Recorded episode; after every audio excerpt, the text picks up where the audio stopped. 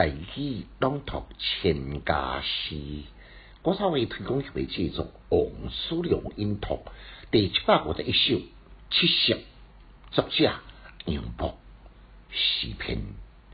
微生牵牛依竹河，需要一里龙金锁。连连霹雳人间卡，不到人间卡几多？简介。这首诗有几点与众不同的特色，我提醒来说明。第一，作者吴博是北宋河南新店人士，生平呢并无详细记载，只留下伊伫写诗的时阵有种与众不同的性格。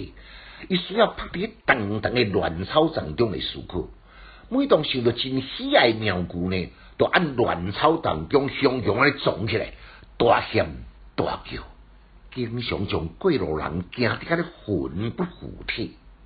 第二，这首的七绝总共四句，竟然有两句的两句，这伫咱几年来录制过四百几首的视频当中呢，是非常的罕见。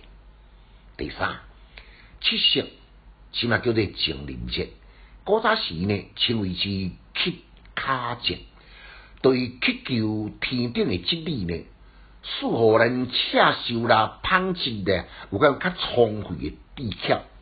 这是面上呢伫拜七庙妈的典故，但是杨峰呢，却将上天赐予贵罪地卡变成人间命我在。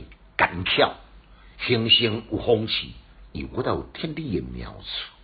诗呢是按古人之理，前一道知识来相会，别出心裁来发问讲，到底古人是新款的机身，需要罗汉之理呢？日以继夜，即款忍受混合，等到七夕再来相会，这里书里呢是怀疑，各种否定。